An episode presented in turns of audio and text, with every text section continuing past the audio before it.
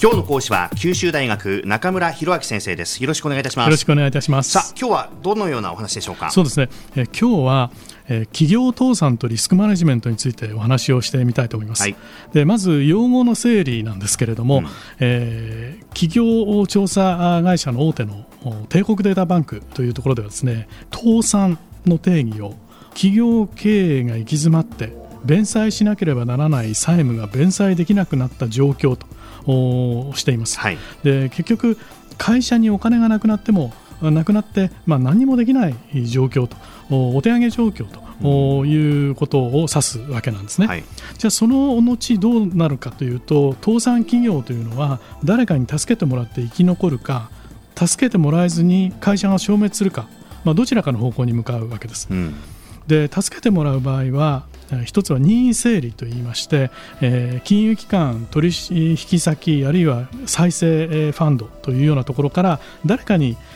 支援してもらって再生する方法それからもう一つは法的整理といいまして裁判所に駆け込んでですね、うん、裁判手続きを経て、えー、債権者の債権カットなどで、まあ、サポートをしてもらって債権を目指す方法というものがあります。はい、で両方の手段ともに最終的に支援がなされずに、え誰も助けてくれずに、うん、会社消滅に向かうケースもあるんですね。はい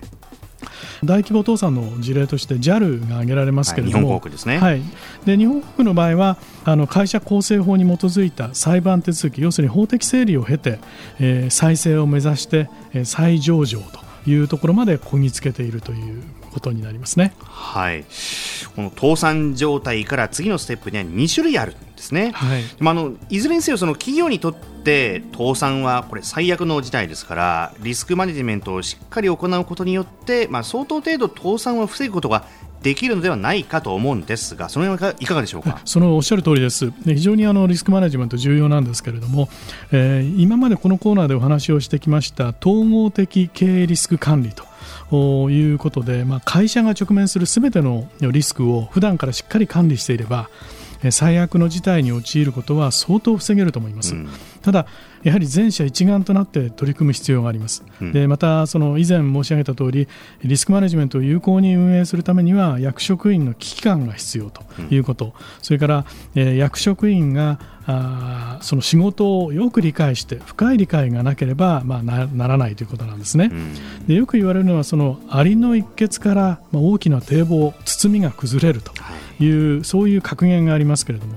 会社のどこかに危機意識が薄れている部署があったり会社のどこかで仕事の理解度が低い部署があるとそれらの部署が倒産の直接の原因やあるいは遠因を作る可能性があるということになります。ほう。例えばどのようなことでしょうか？例えばですね、えー、大きな食品会社で、えー、たくさん工場があってですね、うん、ただある工場の一部の部署で衛生管理がずさんになっていると。そこで発生した細菌が原料に入ってその原料を使った製品に影響して、えーまあ、その会社の製品で食中毒が発生、えー、してしまうとい。うようなケースが過去にもありました、はい、えー、またその航空会社などではその一つのネジの締め忘れですとか一つの基幹部品の金属疲労の点検漏れというようなことで大事故が発生してそれが元で客離れが起こって経営がまあ行き詰まっていくというそういうケースもあったんですね。うんではそうしたアリの一欠を発生させないためにはどのようなリスクマネジメントを心がける必要があるんでしょうか？そうですね。実はこの解決はなかなか一筋縄ではいかないんですね。はあ、えー、というのは今の食品会社の例でいうと問題は本当にある工場一つの工場の一部の部署の問題だけなのかということなんですけれども、はい、まあ、そういう場合ももちろんありますが、えー、ある特定の部署で問題が起きたとしてもですね本来会社のリスクマネジメントがしっかりしていれば、まあ、問題が未然に防げるような仕組みが何重にも巡らされているはずなんです、うん、でしかしこれができていなかったということは内部監査もいい加減であった可能性もあると。それから従業員の仕事の習熟度が十分でなかったということもあるわけですね。要するに誰が責任があるのか、どこに責任があるのかという特定は、まあ、かなり難しいものがあります。したがって実はアリの一欠ではなくてですね、全体のところどころに穴が開いてたという可能性もあるわけです。でそうであればリスク管理体制を全面的に見直す必要が出てきますね。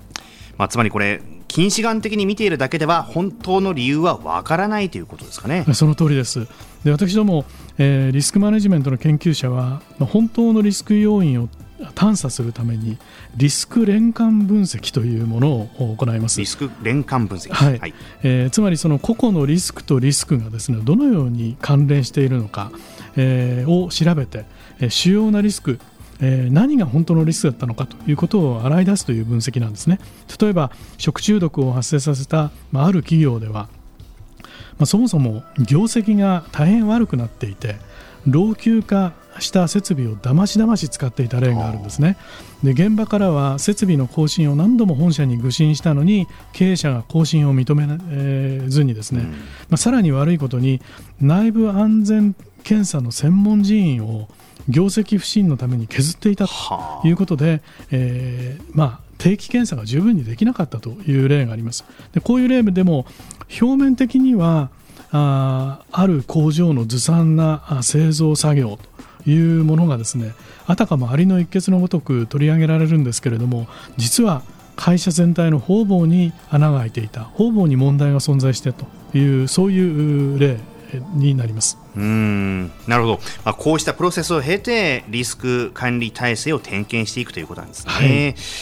では今日のお話まとめていただいてキーワード何でしょうか？今日のキーワードは企業倒産です。企業倒産。ねこうなる前にいろんな手を尽くす全社一丸となるということですね。はい、えー、今朝九州大学中村博明先生でした。ありがとうございました。あありがとうございました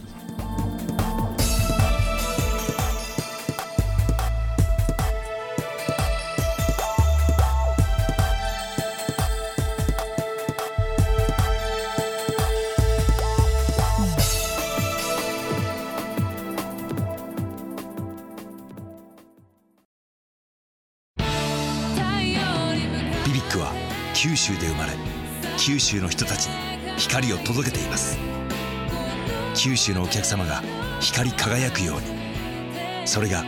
QTnet の変わらない思いです。キラキラつながる QTnet。